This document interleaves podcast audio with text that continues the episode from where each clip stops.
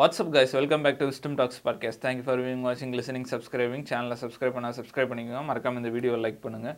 இன்றைக்கி பேசுகிறதுக்கு நிறைய இன்ட்ரெஸ்டிங்கான டாபிக்ஸ் இருக்குது. ஃபஸ்ட்டு இந்த 2022 ரீவைண்ட், அதை பற்றி பார்ப்போம்.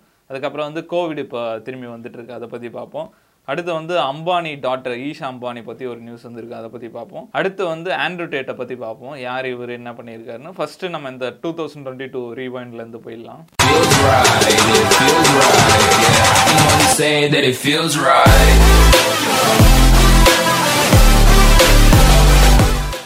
இதுதான் நம்ம இந்த வருஷத்தோட லாஸ்ட் வீடியோ. ஒரு வழியாக நம்ம இயர் ரெண்டுக்கு வந்தாச்சு. இந்த வருஷம் 2022ல நடந்த இன்ட்ரெஸ்டிங்கான விஷயம், அதை பற்றிலாம் பார்ப்போம். ஃபர்ஸ்ட் எனக்கு தோன்றது வந்து ஜானி டெப், அதுக்கப்புறம் ஆம்பர் ஹர்டோட டிவோர்ஸ். உலகமே அதை பார்த்துட்டு இருந்தது, ஏன்னா அது லைவ் டெலிகாஸ்ட் வேற பண்ணாங்க. ரெண்டு பேரோட தண்டாவளம் வண்டாவலாம் ரோட்டுக்கு ஏறின மாதிரி எல்லாத்தையும் சொல்லிட்டு இருந்தாங்க. அவங்க என்ன சொன்னாங்கன்னா, ஜானி டெப் வந்து எப்பவுமே குடிச்சிட்டு எப்பவுமே கொக்கைன் யூஸ் பண்ணிட்டு இருப்பாரு அப்படின்ற மாதிரி சொன்னாங்க. இவர் என்ன சொன்னார்னா, இவங்க என்னென்னமோ பண்ணாங்க, என் பெட்டில் ஏறி ஷிட் பண்ணாங்க, அப்படி இப்படின்னு என்னென்னமோ பயங்கரமாக ரெண்டு பேரும் மாற்றி மாற்றி அவங்களோட எல்லா டீட்டெயில்ஸும் பப்ளிக் வர மாதிரி தெரிஞ்சிச்சு. இது மெயின் இது என்னன்னா, ஆம்பர் ஹர்ட் வந்து இவர் என்னை அடித்தாரு, துன்புறுத்தினார் அப்படின்ற மாதிரி அக்யூஸ் பண்ணியிருந்தாங்க. அது வந்து கோர்ட்டில் கேஸ் நடந்து, இல்லை அவர் அந்த மாதிரி தப்பு பண்ணல, அவர் நிரபராதின்னு இது பண்ணிட்டாங்க. அது வந்து பயங்கர வைரல் ஆயிடுச்சு. நிறைய பெண்களுக்கு எதிராக நிறைய நடந்துட்டு இருக்கு. ஆனாலும் சில பெண்கள் வந்து அந்த நம்மளுக்கு சப்போர்ட் பண்றாங்கன்னா அதை மிஸ்யூஸ் பண்ற மாதிரி பண்ணும் போது, இந்த மாதிரி நடக்கும்போது ஆண்களுக்கு ஒரு ஆறுதலா இருக்கும். அவங்க வந்து இவர் மேல பழி போடலான்னு பார்த்தாங்க, ஆனா கோர்ட்ல தப்பா ப்ரூவ் ஆயிடுச்சு அப்படின்ற மாதிரி அது ஒரு நல்ல டாக்கா இருந்தது. அது பயங்கரமா பேசிட்டு இருந்தாங்க அதை பத்தி. அதுக்கப்புறம் இன்னொரு இன்ட்ரெஸ்டிங்கான மூமெண்ட் என்னன்னா, வில் ஸ்மித்தோட ஆஸ்கர் ஸ்லாப், அதுவும் அப்படிதான் பயங்கர வைரல் ஆச்சு. ஆஸ்கரை பொறுத்த வரைக்கும் எப்பவுமே ஸ்டார்டிங் எடுத்தோடனே அந்த ஹோஸ்ட் இருப்பாங்க, மோஸ்ட்லி காமெடியன்ஸ் தான் ஹோஸ்ட் பண்ணுவாங்க. அவங்க வந்து சும்மா இருக்கிற கெஸ்ட் எல்லாரையும் சும்மா கலாய்ச்சிட்டு, சும்மா ஸ்டார்டிங் ஒரு 5 minutes 10 minutes கலாய்ச்சிட்டு இருப்பாங்க. அந்த மாதிரி ஒரு ஒருத்தராக கலாய்க்கும் போது, வில் ஸ்மித் அந்த மாதிரி அவங்க ஒய்ஃப் இருக்கும், ஒரு ஒருத்தராக கலாய்ச்சிட்டு வரும்போது அவங்க ஒய்ஃபை வச்சு கலாய்ச்சாரு. அவங்க வந்து அவங்களுக்கு ஹேர் இருக்காது, ஃபுல்லாக மொட்டை வச்சிருப்பாங்க. அவங்கள வந்து கேன்சர் பேஷண்ட் நினைக்கிறேன், அதனால மொட்டை வச்சிருப்பாங்க. அதை வச்சு ஒரு படத்தை வச்சு கலாய்ச்சிருப்பாரு. உடனே வில் ஸ்மித் கடுப்பாயிட்டு போயிட்டு பல ஆர்னு வச்சுட்டு வந்துட்டாப்ல. அது வந்து பயங்கர வைரல் ஆயிடுச்சு. இந்த பிரச்சனை மூலிமா டாப் 10 சர்ச்ட் பர்சன்ல டாப் 5 வில் ஸ்மித் வந்தாரு, நீங்களே பார்த்துருப்பீங்க. அடுத்து வந்து ஈலான் மாஸ்க் வந்து ட்விட்டர் வாங்கினது பயங்கர கான்ட்ரவர்சியலாக போயிட்டு இருந்தது. என்ன ஆயிடுச்சு, ஈலான் மாஸ்க் வந்து ட்விட்டரை வாங்கி பிரைவேட் ஆக்க போகிறதா சில நியூஸ்லாம் வந்தது. அப்போயே பயங்கரமாக பேசிட்டு இருந்தாங்க, எப்படி வாங்குவார் அப்படின்ற மாதிரி. அதுக்கப்புறம் வந்து, இல்லை நான் வாங்க போகிறது இல்லை, எனக்கு சரியாக ரெஸ்பான்ஸ் இருக்க மாட்டேங்குது, நான் பாட் அக்கௌண்ட்ஸ்லாம் கேட்டேன், அதெல்லாம் யார் யார் அக்கௌண்ட்னு சொல்ல மாட்டாங்க, அதனால் நான் வாங்க போகிறது இல்லைன்னொன்னே அவங்க ட்விட்டர் தரப்புலேருந்து கோர்ட்டுக்கு போயிட்டாங்க. இந்த மாதிரி வாங்க போகிறேன்ட்டு ஏமாத்துறாரு அப்படின்ற மாதிரி. சரி, அப்புறம் ஒரு வழி அப்படி இப்படி போயிட்டு 44 பில்லியனுக்கு ட்விட்டர் வாங்கினார். டெஸ்லா ஷேர்ஸ் கொஞ்சம் செல் பண்ணி, அதுக்கப்புறம் பேங்க்கில் லோனு, ட்விட்டர் வாங்கி ஃபர்ஸ்ட் டைம் ட்விட்டருக்குள்ளே போகும்போது ஒரு சிங்க்கு தூக்கின்னு உள்ளே போய் அதுவே பயங்கர வைரல் ஆச்சு. கேட்டதுக்கு லெட் தட் சிங்க்ன் அப்படின்ற மாதிரி போட்டிருந்தார் ட்விட்டரில். அதுக்கப்புறம் நிறைய ஸ்டெப் எடுத்தார். இந்த மாதிரி ப்ளூ டிக் காசு கொண்டு வருவேன் அப்படின்ற மாதிரி சொன்னார். இனிமேட்டு ஃப்ரீடம் ஆஃப் ஸ்பீச் இருக்கும், ஆனால் ஃப்ரீடம் ஆஃப் ரீச் தான் இருக்காது அப்படின்ற மாதிரிலாம் சொன்னார். நீங்கள் என்ன வேணால் சொல்லிக்கலாம், ஆனால் அந்த போஸ்ட்டை யாருக்கும் தெரியாத மாதிரி பார்த்துப்போம் அப்படின்ற மாதிரி சொன்னார். அதுக்கப்புறம் பார்த்தா இப்போ நிறைய பேர் சஸ்பெண்ட் பண்ண ஆரம்பிச்சிட்டார். கேனியா வெஸ்ட்லாம் சஸ்பெண்ட் பண்ணார், தொடர்ந்து சஸ்பெண்ட் பண்ணிட்டு வர்றாரு. இந்த ட்விட்டர் வாங்கினது வந்து மக்களுக்கு பிடிக்கலன்னு நினைக்கிறேன். இவரோட டெஸ்லா ஷேர் வந்து பயங்கரமாக இறங்க ஆரம்பிச்சு, அது ஒரு ரீசன். அதுக்கப்புறம் ட்விட்டர் வாங்குறதுக்காக நிறைய செல் பண்ணதுனாலையும் டெஸ்லா இறங்கி இவர் வேர்ல்டு ரிச்சஸ்ட் பர்சன்லேருந்து 2nd place வந்துட்டார். 2nd place இந்த லூயிஸ் விட்டானோட ஓனர் பெர்னாட் வந்து 1st place போயிட்டார். இப்போ நம்ம ரீசெண்டாக கூட பார்த்துருந்தோம். இப்போ லேட்டஸ்ட் நியூஸ் என்னன்னா, இவர் ஒரு ட்விட்டரில் ஒரு போல் மாதிரி போட்டிருந்தார். நான் ட்விட்டரோட சிஇஓவா கண்டினியூ பண்ணலாமா, என்ன சொல்கிறீங்க, எஸ்ஆ நோவான்ற மாதிரி போட்டிருந்தாங்க. மக்கள் வந்து நீங்கள் கண்டினியூ பண்ண தேவையில்ல அப்படின்ற மாதிரி போல் ரிசல்ட் வந்துச்சு. என்ன பண்ணியிருக்காருன்னா, ஒரு நல்ல முட்டாளை எடுத்தீங்கன்னா, நான் அவரை என்னோட பதவியை கொடுத்துட்டு நான் வேற ஏதாவது ஒரு பதவிக்கு போயிடுவேன் அப்படின்னு சொல்லிட்டு சொல்லிடுற மாதிரி சொல்லியிருக்காரு. ட்விட்டரோட சிஇஓ போஸ்ட்டை இது பண்ணுற மாதிரி ஒரு ஃபூல் கிடச்சா அந்த ஃபூலை வச்சுட்டு நான் வந்து வேற என் வேலையை பார்ப்பேன் அப்படின்ற மாதிரி சொல்லி, இப்போ இந்த வருஷம் அந்த ட்விட்டர் இதனால ஃபுல் டாக்ஸ்ல அந்த Elon Musk Twitter Elon Musk அப்படியே பயங்கரமா போயிட்டு இருந்தது. அதுக்கப்புறம் ஒரு முக்கியமான மேட்டர் என்னன்னா, ரஷ்யா வர்சஸ் உக்ரைன். இது ரொம்ப முக்கியமான பிரச்சனை. உக்ரைன் வந்து ரஷ்யாவை ஒட்டி இருக்க ஒரு நாடு. நேட்டோ வந்து வெஸ்டர்ன் கண்ட்ரிஸ், அந்த மாதிரி ஜெர்மனி அந்த மாதிரி கண்ட்ரிஸ், அமெரிக்கா அதெல்லாம் சேர்ந்த கண்ட்ரிஸ் கொஞ்சம் கொஞ்சமாக எக்ஸ்பேண்ட் பண்ணிட்டே வந்தாங்க. உக்ரைனை சேர்க்கலான்னு பார்த்தாங்க. இதில் ரஷ்யா கடுப்பாகி, என்ன ஒரு நாடாக சேர்த்துட்டு இருக்கீங்க, இந்த மாதிரி உக்ரைனை சேர்த்தா உக்ரைன் நாங்கள் ரஷ்யா கூட பிடிச்சிருவேன் அப்படின்ற மாதிரி சொல்லி பார்டர்ல இருந்து சும்மா எக்ஸைஸ் அந்த மாதிரி ட்ரில்லுன்னு சொல்லுவாங்கல்ல, அந்த எக்ஸைஸ் ட்ரில் அந்த மாதிரி ட்ரில் பண்ணிட்டு இருந்தாங்க. ராக்கெட்லாம் டெஸ்ட் பண்ணி பார்த்துருந்தாங்க. சரி ஒரு சும்மா மிரட்டரா இருப்பலாம் அப்படின்ட்டு பார்த்தா கிளம்பி போயிட்டாங்க உள்ள உக்ரைனுக்குள்ள போயிட்டு பயங்கரமா அடிச்சுன்னு இருக்காங்க. இன்னும் அந்த போர் போயிட்டு இருக்கு உக்ரைன்ல, தொடர்ந்து உக்ரைன் அடிக்கிறது, இவங்க திருப்பி தாக்குறது, அந்த மாதிரி தொடர்ந்து இன்னும் நிற்காம போயிட்டு இருக்கு. இது மூலிமா ரஷ்யா வந்து வேர்ல்டு லெவல்ல ஆயில் ப்ரொடியூசர்ல ஒரு முக்கியமான நாடு, வேர்ல்டு லெவல்ல ஆயில் எக்ஸ்போர்ட் பண்ணிட்டு இருக்காங்க. இந்த ரஷ்யானால நிறைய கண்ட்ரிஸ் வந்து சாங்ஷன் போட்டாங்க. அமெரிக்கா வந்து ரஷ்யா கிட்ட ஆயில் வாங்கக்கூடாது அந்த மாதிரி சாங்ஷன் போட்டதுனால யூரோப்பியன் கண்ட்ரிஸ்க்கு வந்து பயங்கரமான பாதிப்பு, அமெரிக்காவுக்கும் பயங்கரமான பாதிப்பு. அதனால வந்து ஷேர் மார்க்கெட்லாம் பயங்கர இறங்க ஆரம்பிச்சு. இந்த மாதிரி இன்னும் போயிட்டு இருக்கு இந்த பிரச்சனை முடியாம. இது ஒரு 2022 இது ரொம்ப முக்கியமான பிரச்சனையாகும். அதுக்கப்புறம் ஒருத்தர் இவர் வந்து பயங்கர வைரல் ஆனாரு, ஆண்ட்ரூ டேட்னு ஒருத்தர். இவர் யாருன்னா ஃபார்மர் கிக் பாக்ஸரு, இந்த மாதிரி சோசியல் மீடியா இன்ஃபுளுன்சர். இவர் சும்மா பாட்காஸ்ட்லாம் பத்தி பேசிட்டு இருப்பாரு. அவர் என்ன சொல்றாருன்னா அன்கம்ஃபர்டபுள் ட்ரூத்ன்னு சொல்லுவார். இப்போ நம்ம சில இதெல்லாம் பேச முடியாது, பெண்கள் இப்படி பண்ணக்கூடாது அப்படி பண்ணக்கூடாதுன்னு சொல்லக்கூடாது. ஏன்னா சொன்னால் அது உமன் எம்பவர்மெண்ட்டுக்கு அகேன்ஸ்டாக இருக்குது அப்படி இப்படின்னு பெரிய பிரச்சனை பண்ணுறாங்க. இதெல்லாம் இப்படி இப்படி இருக்குது, உமன் வந்து டிரைவ் சரியாக பண்ண மாட்டாங்க, கார் ஓட்ட தெரியாது அப்படி இப்படின்னு சொல்லி அவர் பயங்கர வைரல் ஆகிட்டாரு. அதுக்கப்புறம் பார்த்தா எல்லா சோஷியல் மீடியாவிலேருந்து இவரை பேன் பண்ணிட்டாங்க. அந்த மாதிரி எல்லா சோஷியல் மீடியாவிலேருந்து பேன் பண்ணிட்டாங்க. இன்னும் ஒரு இன்ட்ரெஸ்டிங்கான விஷயம்னா அவர் எதுக்காக பேன் பண்ணாங்கன்னு இன்னும் சொல்லவே இல்லை. ஆனால் என்ன தான் பேண்டாக இருந்தாலும் இன்றைக்கும் சர்ச்சில் அவர் தான் அதிகமாக இருக்காரு. ஏன்னா மற்ற பாட்காஸ்ட்லாம் போய் பேசுறது அந்த மாதிரி தொடர்ந்து பேசி அவர் பேர் இருந்துகிட்டே இருக்கு, அவர் எதுவும் பேன் பண்ண முடியல. அவர் வந்து இந்த வருஷத்துல ரொம்ப வைரல் ஆனார். அதுக்கப்புறம் லாஸ்டா வந்து FIFA வேர்ல்டு கப், இதுதான் வந்து ரொனால்டோ மெஸ்ஸியோட கடைசி வேர்ல்டு கப். பயங்கர எதிர்பார்ப்பு வந்தது. ஏன்னா இவரும் பேலண்டோர் வாங்கியிருக்காரு, இவரும் பேலண்டோர், இவரும் சாம்பியன்ஸ் லீக் வாங்கியிருக்காரு, இவரும் சாம்பியன்ஸ் லீக், லலிகா வாங்கியிருக்காங்க, லலிகா. இந்த மாதிரி தொடர்ந்து இரண்டு பேரும் யாரு பெரிய ஆளு அப்படின்ட்டு பயங்கர போட்டி இருந்தது. இவங்க இப்போ இன்னும் வாங்காத ஒரே இதுதான் வேர்ல்டு கப்பு. இதுதான் அவங்களுக்கு கடைசி வேர்ல்டு கப்புனால சரி யார் வாங்குறாங்களோ அவங்க தான் பெரிய ஆளு அப்படின்ற மாதிரி பயங்கர பரபரப்பாக பேசியிருந்தாங்க. ரெண்டு பேரும் குவார்டர் ஃபைனல்ஸ் வரைக்கும் போயிட்டாங்க. ரொனால்டோ போர்ச்சுகலும் போச்சு, அர்ஜென்டினாவும் போச்சு.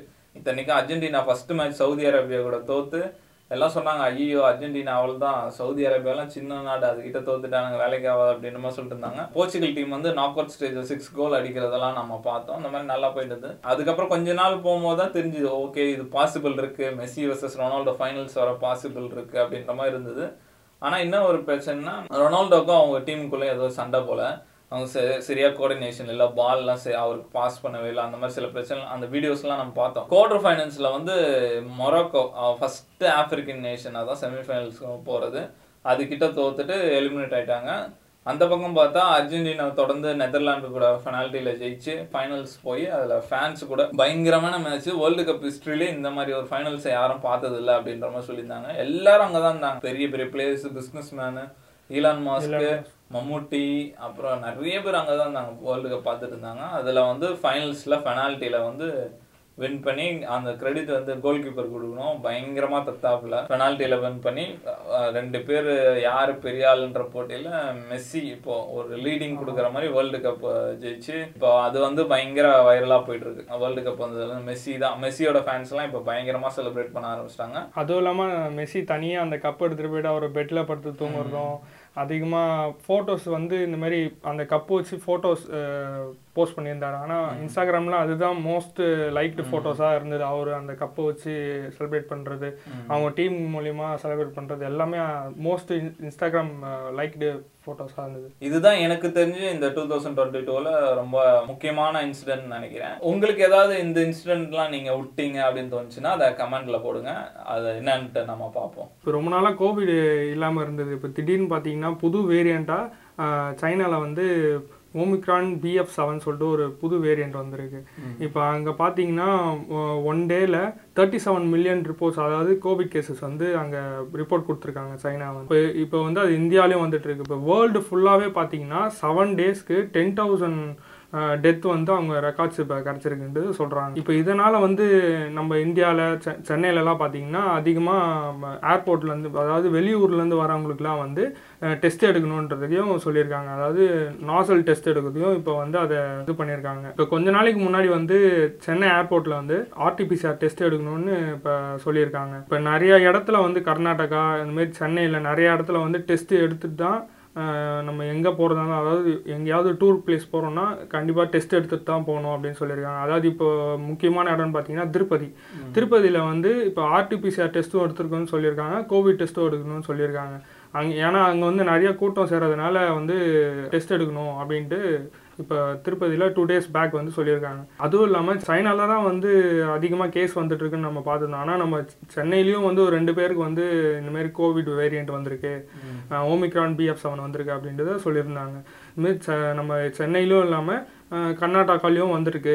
இதுமாதிரி ஏர்போர்ட்டில் நிறைய பேர் வெளியூர்லேருந்து வரவங்களுக்கும் நிறையா கோவிட் வந்து ஓமிக்ரான் BF7 வந்து வந்திருக்குன்றதை டெஸ்ட் மூலிமா சொல்லியிருக்காங்க. அதுவும் இல்லாமல் என்ன சொல்கிறாங்க, இப்போது இந்த வேரியண்ட்டு வந்து மற்ற இதோட ரொம்ப ஸ்பீடாக பரவும் அப்படின்ற மாதிரி சொல்கிறாங்க, ரொம்ப இன்ஃபெக்ஷஸ் அப்படின்ற மாதிரி சொல்கிறாங்க. நம்ம இப்போ மற்ற இன்ஜெக்ஷன்லாம் போட்டிருக்கோம்ல, first dose, second dose, third dose, booster, அது எதுவுமே இதுக்கு இது ஆகாது அப்படின்ற மாதிரி சொல்றாங்க. அந்த இதை மீறி கூட இது பரவும் அப்படின்ற மாதிரி சொல்றாங்க. இது வந்து ஒரு டெவலப்டான வேரியன்ட் அப்படின்ற மாதிரி சொல்றாங்க. இப்போ கோவிட் அதிகமாகிறதுனால ஒரு கன்ஃபியூஷன் இருக்கும். ஏன்னா இது இப்போ நிறைய பேருக்கு இது கோல்டு வர சீசன், ஏன்னா வின்டர் சீசன்ல காமன் கோல்டு வந்து நார்மலா வரும். அதுவும் இல்லாமல் அந்த சீசன் மாறும்போது வந்து கோல்டு வர்றது ரொம்ப சாதாரணம். அதுக்கும் நம்ம கோவிடுக்கும் எப்படி டிஃப்ரென்ஷியேட் பண்ணுறதுன்ட்டு பார்ப்போம். இது ரெண்டுத்துக்கும் பெரிய டிஃப்ரென்ஸ்லாம் இல்லை, திட்டத்தட்ட சேம் தான். இது என்ன சொல்லுவாங்க, காமன் கோல்டு வந்தால் மூக்கடைச்சிருக்கும், தண்ணியாக கோல்டிங் நோஸ் அந்த மாதிரிலாம் இருக்கும். இதுக்கு என்ன சொல்கிறாங்கன்னா, தொண்டை ஒரு மாதிரி கரகரன்னு இருக்கும் அப்படின்ற, தொண்டாடைப்பு இருக்கும் அப்படின்ற மாதிரி சொல்கிறாங்க. அதுக்கப்புறம் தும்பல் பயங்கரமாக வருன்றாங்க. அதுக்கப்புறம் மூக்கில் வந்து தண்ணி கொட்டோன்றாங்க. அதுக்கப்புறம் வந்து மூக்கடைப்பு இருக்கும் அப்படின்றாங்க. செஸ்ட் பெயின் இருக்கும், தொண்டை வந்து பெயின் இருக்கும் அப்படின்ற மாதிரி சொல்றாங்க. அதுவும் இல்லாம இந்த கோவிட் நம்மளுக்கு வந்துச்சுன்னா அந்த தொண்டை வலி அதிகமா இருக்கும், பேச முடியாது அப்படின்ற மாதிரி சொல்றாங்க. அதுக்கப்புறம் என்ன சொல்றாங்க, இருமல் பயங்கரமா இருக்கும், பெயினோட இருக்கும் அப்படின்ற மாதிரி சொல்றாங்க. அதுக்கப்புறம் வந்து வாமிட் இருக்கும் அப்படின்ற மாதிரி சொல்றாங்க. அதுக்கப்புறம் டைரியா இந்த ப்ராப்ளம்லாம் இருக்கும் அப்படின்ற மாதிரி சொல்றாங்க. இதெல்லாம் இந்த ப்ராப்ளம்லாம் இருந்தால் நம்ம உடனே போய் டெஸ்ட் பண்ணோம் அப்படின்ற மாதிரி சொல்கிறோம். இந்த வைரஸ் வந்து நம்மளோட இம்யூன் சிஸ்டத்தை வீக் ஆக்கிடும் அப்படின்ற மாதிரி சொல்கிறோம். இங்கே இருக்க எக்ஸ்பர்ட்ஸ்லாம் என்ன சொல்கிறாங்க, அந்த அளவுக்கு வேவ் அளவுக்கு இதை இந்தியாவில் விட மாட்டோம் அப்படின்ற மாதிரி சொல்கிறாங்க. அதுக்கு முன்னாடி தடுத்துருவோம் அப்படின்றாங்க. என்னதான் இருந்தாலும் நம்ம வெயிட் பண்ணி தான் பார்க்கணும் எப்படி இது போகுதுன்னு. ஏன்னா சைனாலெலாம் உச்சகட்டத்துக்கு போயிட்டு இருக்கு, இந்தியாவில் எப்படி ஆகுதுன்ட்டு நம்ம வெயிட் பண்ணி தான் பார்க்கணும். அது இல்லாமல் இந்த கோவிட் வந்ததுனால அந்த ஃபியரில் ஷேர் மார்க்கெட் வந்து பயங்கரமாக இறங்கிச்சு. கடைசியாக இப்போ சென்செக்ஸ் வந்து 18,000 இருந்தது, இப்போ பார்க்குறேன் ஒரு 17,000 அந்த மாதிரி இறங்கியிருக்கு. ஒரு 2 months லோவில் இருக்குது. அதானி பவர்லாம் 400 சில்லரை இருந்தது, இப்போ 200 சில்லரை வரைக்கும் இறங்கிடுச்சு. ஏற்கனவே ஷேர் போட்டிருந்தவங்களுக்கு இது ஒரு லாஸு. இப்போ நம்ம போய் இன்வெஸ்ட் பண்ணணும்னு நினைக்கிறவங்களுக்கு இந்த டைம் கொஞ்சம் நம்ம பார்க்கலாம், பார்த்துட்டு இது எப்படி ஏறுதா இறங்குதான்னு பார்த்துட்டு வாங்கினா நம்மளுக்கு கொஞ்சம் லாபமாக இருக்கும்னு நினைக்கிறேன். இப்போ ரீசெண்டாக பார்த்தோன்னா கூகுளில் வந்து சில டேர்ம்ஸ்லாம் வந்து பயங்கரமாக சர்ச் பண்ணப்படுது. என்னன்னு பார்த்தோன்னா 300 kg கோல்டு ப்ரைஸு, அதுக்கப்புறம் வந்து ஈஷா அம்பானி ஹஸ்பண்டு, அதுக்கப்புறம் ஈஷா அம்பானி, அதுக்கப்புறம் வந்து அம்பானியோட டாட்டரு, அந்த மாதிரி வேர்ட்ஸ் எல்லாம் பயங்கரமாக சர்ச் ஆகிட்டு இருக்கு. என்னன்னு பார்த்தா நம்ம ஈஷா அம்பானி இருக்காங்க, அம்பானியோட டாட், அவங்களுக்கு வந்து ஒரு ட்விங்ஸ் பிறந்திருக்காங்க, ஒன்று ஆண் குழந்தை இன்னொன்று பெண் குழந்தை. பேர் என்ன சொல்றாங்கன்னா, ஆண் குழந்தை பேர் வந்து கிருஷ்ணா, அதுக்கப்புறம் பெண் குழந்தை பேர் வந்து ஆதியா அப்படின்ற மாதிரி சொல்றாங்க. இது எப்போனா நவம்பர் அமெரிக்காவில் வந்து இவங்களுக்கு குழந்தை பிறந்திருக்கு. அவங்க வந்து இப்போ 1 month முடிஞ்சு அந்த 1 month கம்ப்ளீஷனை செலிப்ரேட் பண்றதுக்காக மும்பை வந்திருக்காங்க. அவங்க அந்த அம்பானி ஃபேமிலி வந்து அந்த குழந்தைங்களுக்காக பண்ண இதெல்லாம் வந்து இப்போ நிறைய பேர் பேச ஆரம்பிச்சிருக்காங்க, இதெல்லாம் பண்றாங்களான்ற மாதிரி. என்னென்னு பார்ப்போம். இவங்க வந்து இப்போ அமெரிக்காவில் தான் அவங்களுக்கு குழந்தை பிறந்திருக்கு. அங்கேருந்து இங்கே வர்றதுக்காக கத்தார் ஃப்ளைட்டு ஒன்று இது பண்ணியிருக்காங்க. அம்பானியோட க்ளோஸ் ஃப்ரெண்டோட கத்தாரோட ஃப்ளைட்டில் தான் இவங்க வந்திருக்காங்க. அது மட்டும் இல்லாமல் அவங்க அமெரிக்காவிலேருந்து இங்கே வர்றதுக்காக அந்த குழந்தைங்க கூட டாக்டர்ஸ் வரணுன்றதுக்காக மும்பையில் நல்ல ஹைலி ட்ரெயின்டு டாக்டர்ஸ் வந்து இங்கேருந்து ஜெட்டில் அங்கே போயிட்டு திருப்பி அங்கேருந்து இங்கே வந்திருக்காங்க. அதுவும் இல்லாமல் டாக்டர் கிப்சன்னு ஒரு இந்தியாவிலே ஒரு முக்கியமான பீடியாட்ரிஷியன், அவர் வந்து அங்கே போயிட்டு அங்கேருந்து கூட வருவார் அப்படின்ற மாதிரி சொல்லியிருக்காங்க. அதுவும் இல்லாமல் அமெரிக்காவிலே ட்ரெயின்டான நேனிஸ் நம்ம குழந்தைங்களை பார்த்துப்பாங்கள்ல, அந்த மாதிரி அமெரிக்காவில் ட்ரெயின் ஆனவங்க வந்து இந்த குழந்தைங்க கூட வருவாங்க, இங்கே வந்து இங்கேயே ஸ்டே பண்ணுவாங்க அப்படின்ற மாதிரி சொல்லியிருக்காங்க. இவங்க வீடை வந்து பயங்கரமாக ரெடி பண்ணியிருக்காங்களாம், வேர்ல்டுலேயே இருக்க டாப் பிராண்ட்ஸ் வச்சு, இந்த டியோர் அந்த மாதிரி பிராண்டை வச்சு ஒரு நர்சரி மாதிரி ரெடி பண்ணியிருக்காங்களாம் குழந்தைங்க இருக்கிறதுக்கு. இந்த ஆட்டோமேட்டிக் பெட்டு, அந்த மாதிரி பெட்டு சுற்றிக்கிட்டே இருக்குமா அது, அதுக்கப்புறம் வந்து ரூஃப் டாப்பு, குழந்தைங்க வந்து சன்லைட் பர ரூஃப் டாப் அந்த மாதிரிலாம் பயங்கரமாக ரெடி பண்ணியிருக்கோம் அப்படின்ற மாதிரி சொல்கிறாங்க. அதுக்கப்புறம் என்ன சொல்கிறாங்கன்னா, ஒரு பூஜை ஒன்று நடக்க போகுது அப்படின்ற மாதிரி சொல்கிறாங்க. இதுக்காக வந்து இந்தியாவிலேருந்து இருக்க ப்ரீஸ்டெல்லாம் கூப்பிட்டு வந்திருக்காங்களாம். இந்தியா ஃபுல்லாக இருக்க டாப் ப்ரீஸ்ட், இந்த சாமியாருங்க ஒரு ஒரு ஊரில் இருக்க முக்கியமான சாமியார்லாம் வந்து பூஜை பண்ணுவாங்க அப்படின்ற மாதிரி சொல்கிறாங்க. உலகத்தில் இருக்க நாட்டில் நிறைய நாட்டில் வந்து செஃப்ஸ் எல்லாம் வர வச்சுருக்காங்களாம் சாப்பாடுக்காக அப்படின்ற மாதிரி சொல்கிறாங்க. இந்த குழந்தைங்களை போகிற ட்ரெஸ்ஸுக்காக வந்து ஸ்பெஷலாக பிராண்டு கிட்ட கொடுத்து டிசைன் பண்ணியிருக்காங்க. இந்த கூச்சி, அதுக்கப்புறம் டிஎன்ஜின்னு ஒரு பிராண்டு, அந்த மாதிரி பிராண்ட்ஸ்லாம் வந்து கஸ்டம் மேடு சூட்ஸ் ரெடி பண்ணியிருக்காங்க குழந்தைங்களுக்காக. அதுக்கப்புறம் வந்து பிஎம்டபிள்யூ வந்து ஒரு இவங்களுக்கு மட்டும் ஸ்பெஷலாக ஒரு சீட் செஞ்சுருக்காங்க. அந்த குழந்தைங்க காரில் ட்ராவல் பண்ணுறதுக்காக ஒரு ஸ்பெஷலாக ஸ்ட்ரீட்டை வந்து பிஎம்டபிள்யூ ரெடி பண்ணியிருக்காங்க. அந்த மாதிரி பயங்கரமாக செலவு பண்ணியிருக்காங்க. அதுவும் இல்லாமல் என்ன சொல்கிறாங்கன்னா 300 கிலோ தங்கம் வந்து கோயிலெல்லாம் தியானம் பண்ண போகிறதா அப்படின்ற மாதிரி சொல்லியிருக்காங்க. அதுவும் இல்லாமல் அந்த பூஜை நடக்கிற அன்றைக்கி வந்து இந்தியாவில் இருக்க பெரிய பெரிய கோயில்ஸ்லாம் அன்னதானம் போடுவாங்க அப்படின்ற மாதிரி சொல்கிறாங்க. திருப்பதி அந்த மாதிரி பெரிய பெரிய கோயில்ஸில் வந்து அன்னதானம் நடக்கும் அப்படின்ற மாதிரி சொல்லியிருக்காங்க. இந்த 1 மந்த் கம்ப்ளீஷனுக்கே இந்த அளவுக்கு கிராண்டாக பண்ணுறாங்கன்னா இப்போ ஃபஸ்ட்டு பர்த்டேக்கெலாம் எந்த அளவுக்கு கிராண்டாக பண்ணுவாங்க, பயங்கரமாக இருக்கும்னு நினைக்கிறேன். அதை நம்ம வெயிட் பண்ணி பார்க்கணும். இந்த பூஜை எப்படி நடக்குது அதெல்லாம் நம்ம வெயிட் பண்ணி பார்க்கணும். இந்த வீடியோ வந்து நம்ம நேயர்கள் விருப்பம் வீடியோ. இது நம்ம ஆல்ரெடி ஆண்ட்ரூ டேட்டை பற்றி ஒரு வீடியோ பண்ணியிருந்தோம், ஹூ இஸ் ஆண்ட்ரூ டேட்னு. அது வந்து நல்லா போயிடுச்சு வியூஸு. அது வந்து நம்ம லைட்டாக தான் சொல்லியிருந்தோம். அவங்க அதில் கமெண்ட்ஸ்லாம் நிறையா வந்தது. இந்த ப்ரோ ஒழுங்காக சொல்லுங்கள் ப்ரோ, ஃபுல் டீட்டெயில்ஸ் சொல்லுங்கள் ப்ரோ அப்படின்ற மாதிரி நிறையா வந்தது. தமிழில் இந்த அளவுக்கு கிடையாது அப்படின்ற மாதிரி வந்தது. அதான் இந்த வீடியோ ஆண்ட்ரூ டேட் பற்றி பேசலான்ட்டு. இவர் பேர் என்ன, எமோரி ஆண்ட்ரூ டேட் 3. இவர் வந்து December 1, 1986 பிறந்திருக்காரு. இவருக்கு ஒரு 36 வயசு ஆகுது. இவங்க அப்பா பேர் வந்து எமோரி டேட்டுன்ட்டு. இவர் வந்து இன்டர்நேஷ்னல் கிராண்ட் மாஸ்டர் செஸ்ஸில். இவர் சின்ன வயசுலேயே செஸ் ப்ளே பண்ண ஆரம்பிச்சிருக்காரு. ஆண்ட்ரூ டேட் 5 வயசுலேருந்து செஸ் ப்ளே பண்ணுறாரு. அடல்ட் காம்படிஷன்லாம் கலந்து பாறான். சின்ன வயசுலாம் இருக்கும் போதே அடல்ட் காம்படிஷன் கலந்து தோக்கடிப்பேன் அப்படின்ற மாதிரிலாம் நிறைய சொல்கிறாரு. இந்த 2022 வந்து இவர் பயங்கர வைரல் ஆனார். இவர் யார், இவர் என்ன பண்ணுறாரு அதை பற்றி பார்ப்போம். இவருக்கு வந்து 2 நாட்டு சிட்டிசன்ஷிப் இருக்குது. அமெரிக்காவோட சிட்டிசன்ஷிப் இருக்குது, அதே மாதிரி யுனைடெட் கிங்டமோட சிட்டிசன்ஷிப் இருக்குது. 2 ஊர்லேயும் இருந்திருக்காரு. ஆனால் இப்போ இவருக்கு இருக்கிறது வந்து ரொமேனியாவில் இருக்காரு. இவங்க அப்பா வந்து ஒரு ஆஃப்ரிக்கன் அமெரிக்கன். அப்போ டெக்னிக்கலாக பார்த்தா இவரும் ஒரு ஆஃப்ரிக்கன் அமெரிக்கனாக வராரு. இவர் வந்து ஒரு மிட் ரேஸ் அப்படின்ற மாதிரி சொல்கிறாங்க. இவர் பிறந்தது வந்து அமெரிக்காவில் தான். அதுக்கப்புறம் கொஞ்ச நாள் கழிச்சு அவங்க அப்பா வந்து லண்டனுக்கு மூவ் ஆகி போயிருக்காங்க. அதுக்கப்புறம் லண்டனில் இருந்திருக்காரு. அதுக்கப்புறம் ரொமேனியா வந்துட்டாரு. இவர் 2005 கிக் பாக்ஸிங் ஸ்டார்ட் பண்றாரு. 2008 வந்து பிரிட்டன்ல top 10 கிக் பாக்ஸர்ஸ்ல 7th place வராரு. அதுக்கப்புறம் 2011 வந்து இவரோட ஃபர்ஸ்ட் வேர்ல்டு சாம்பியன்ஷிப் அடிக்கிறாரு. 2011 இருந்து 2015 வரைக்கும் தொடர்ந்து கிக் பாக்ஸிங்ல ஜெயிச்சுட்டு வராரு. வேர்ல்டு சாம்பியன்ஷிப் நிறைய நாட்டுக்கு ட்ராவல் பண்ணுறது அந்த மாதிரி இருக்காரு. 2016 பிக் பிரதர்னு ஒரு ஷோ இருக்குது. நம்ம பிக் பாஸ் மாதிரி அங்கே லண்டனில் வந்து பிக் பிரதர்னு அதில் கலந்துக்கிறாரு. அதில் தான் இவர் பயங்கர வைரல் ஆகிறாரு. என்ன சொல்கிறாங்க, இவர் உள்ளே போயிட்டு பயங்கரமாக எல்லாரையும் தூண்டி விடுற மாதிரி பேசியிருந்தாராம், எல்லாம் காண்டாகிற மாதிரி. அப்புறம் கூப்பிட்டு இவர் வந்து கிக் பாக்ஸிங் சாம்பியன் வேறு, சப்போஸ் அவங்க எதாவது பண்ணி சண்டை கிண்டை வந்துடுற போதுன்னு இவரை கூப்பிட்டு தனியாக கூப்பிட்டு வார்ன் பண்ணாங்களாம். இந்த மாதிரி நீங்கள் இந்த மாதிரி பேசிகிட்டு இருக்கீங்க, யாரும் பிரச்சனை வராமல் பார்த்துக்கோங்க அப்படின்ற மாதிரி சொல்லியிருக்காங்க. இவர் என்ன சொல்கிறாரு, நான் யாரையும் அடிக்க மாட்டேன், சப்போஸ் அவங்க அடிச்சிட்டாங்கன்னா நான் திருப்பி அடிச்சு தான் ஆகணும் அப்படின்ற மாதிரி சொல்லியிருக்காங்க. உடனே அந்த பிக் பிரதர் டீம் என்ன பண்ணியிருக்காங்க, இல்லை இது சரிப்பட்டு வராது, நீங்கள் வெளியே வந்துடுங்க அப்படின்ட்டு அவரை வெளியே எடுத்திருக்காங்க. அந்த சீசன் வந்து பயங்கரமாக அப்போ தான் இவர் ஆரம்பிக்கிறாரு, இவர் பேர் வெளியே தெர ஆரம்பிக்குது. அப்போ வந்து இவரோட வீடியோ ஒன்று பயங்கர வைரல் ஆச்சு. ஒரு பொண்ணை போட்டு அடிக்கிற மாதிரி நானே இந்த வீடியோ பார்த்தா பயங்கரமாக இருக்கும். ஆனால் அந்த பொண்ணுக்கிட்ட கேட்கும்போது என்ன சொல்லியிருக்காங்க, இல்லை நாங்கள் 2 பேரும் ஒத்துக்கிட்டு தான் பண்ணோம், இது நாங்கள் அடிக்கடி இப்படி தான் பண்ணுவோம் அப்படின்ற மாதிரி சொல்லியிருக்காங்க. அதுவும் பயங்கர வைரல் ஆச்சு அந்த வீடியோ. அதுலேருந்து இவரோட பேர் பயங்கரமாக பரவ ஆரம்பிச்சிது. அதுக்கப்புறம் என்ன பண்ணுறாருன்னா இவரும் அவங்க தம்பியும் சேர்ந்து ஒரு வெப்கேம் பிஸ்னஸ் ஆரம்பிக்கிறாங்க. 75 பெண்களை வச்சு. என்னன்னா இப்போ அந்த பணக்கார ஆண்கள்லாம் இருப்பாங்கள்ல, இந்த பொண்ணுக்கு வீடியோ கால் பண்ணிட்டு இருப்பாங்க, காசு கட்டி $500 video call, online video call, அந்த மாதிரி ஒரு பிஸ்னஸ் ஸ்டார்ட் பண்ணுறாங்க. இதில் தான் இவங்க மில்லியன் கணக்கில் பணம் சம்பாரிச்சதாக சொல்கிறாங்க. அது ரொம்ப சக்ஸஸ்ஃபுல்லாக போகுது. அதுக்கப்புறம் வந்து அஸ்லஸ் யூனிவர்சிட்டின்னு ஒன்று வச்சுருக்காரு. $40 ஒரு ஆளுக்கு நம்ம ஜாயின் பண்ணோன்னா அதில் என்ன சொல்லிக் கொடுப்பாங்கன்னா, இந்த கிரிப்டோ கரன்சி, ஷேர் மார்க்கெட்டு, அந்த அமேசான் அந்த மாதிரி இதெல்லாம் எப்படி சம்பாதிக்கிறது அப்படின்ற மாதிரி சொல்லிக் கொடுப்பாங்க. இவர் என்ன சொல்கிறாருன்னா, இப்போ நம்ம ஸ்கூல் காலேஜ் போய் பிஸ்னஸ் கற்றுக்குறோம், ஆனால் அந்த சார் சொல்லிக் கொடுக்குற சார் பார்த்தோன்னா அவன் கண்டிப்பாக அவன் பணக்காரன் கிடையாது, அவன் பணக்காரன் எப்படி அவன் தெரிஞ்சுன்னு அவன் ஆயிருக்க மாட்டானா அப்படின்ற மாதிரி சொல்கிறாரு. இதில் சொல்லிக் கொடுக்குற எல்லாருமே மில்லியனர்ஸ் அப்படின்ற மாதிரி சொல்கிறாரு. மில்லியனர்ஸ் கிட்ட கற்றுக்குனா தான் நீங்கள் பணக்காரன் ஆக முடியும் அப்படின்ற மாதிரிலாம் சொல்கிறாரு. அது வந்து ஸ்டார்டிங்கில் வந்து ஒரு அஃபிலியேட் மார்க்கெட்டிங்காக தான் இருந்தது. இப்போ நான் ஜாயின் பண்ணுறேன்னா நான் ஒரு ஆளை சேர்த்து விட்டேன்னா எனக்கு ஒரு கமிஷன் மாதிரியே வரும் அப்படின்ற மாதிரி சொல்கிறாங்க.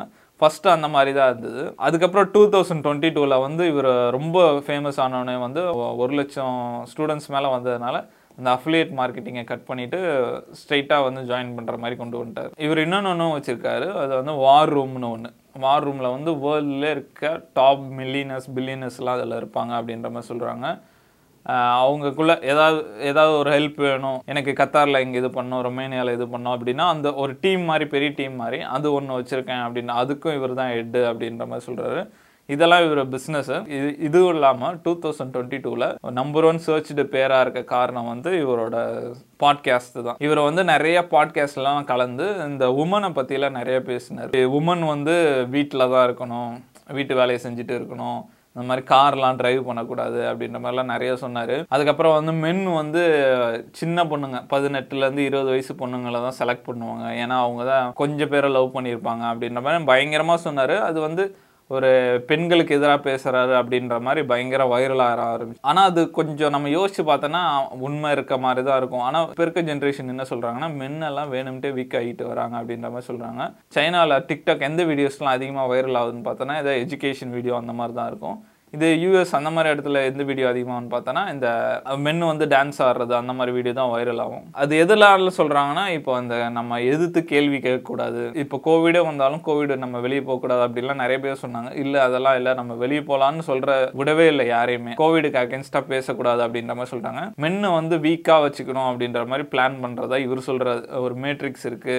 அவங்க வந்து நம்மளை மென்னை வீக் ஆகிட்டு இருக்காங்க. அதில் ஒரு பார்ட்டு தான் வந்து இந்த ஃபெமினிஸ்ட் வந்து எங்களுக்கு உரிமை வேணும் அப்படின்னு கேட்குறது அப்படி இப்படின்னு நிறையா சொல்கிறாரு. அந்த இதெல்லாம் வந்து இவர் பயங்கர வைரலானார். இதனால் என்ன பண்ணாங்க, இவர் ரொம்ப பீக் ஆகிறத பார்த்துட்டு நிறைய பிராண்ட்ஸில் வந்து இவரை இது பண்ண ஆரம்பிச்சிட்டாங்க, பேன் பண்ண ஆரம்பிச்சிட்டாங்க. மெட்டாவோட கம்பெனி ஃபேஸ்புக்கு, இன்ஸ்டாகிராம் அதெல்லாம் இவரை பேன் பண்ண ஆரம்பிச்சிட்டாங்க.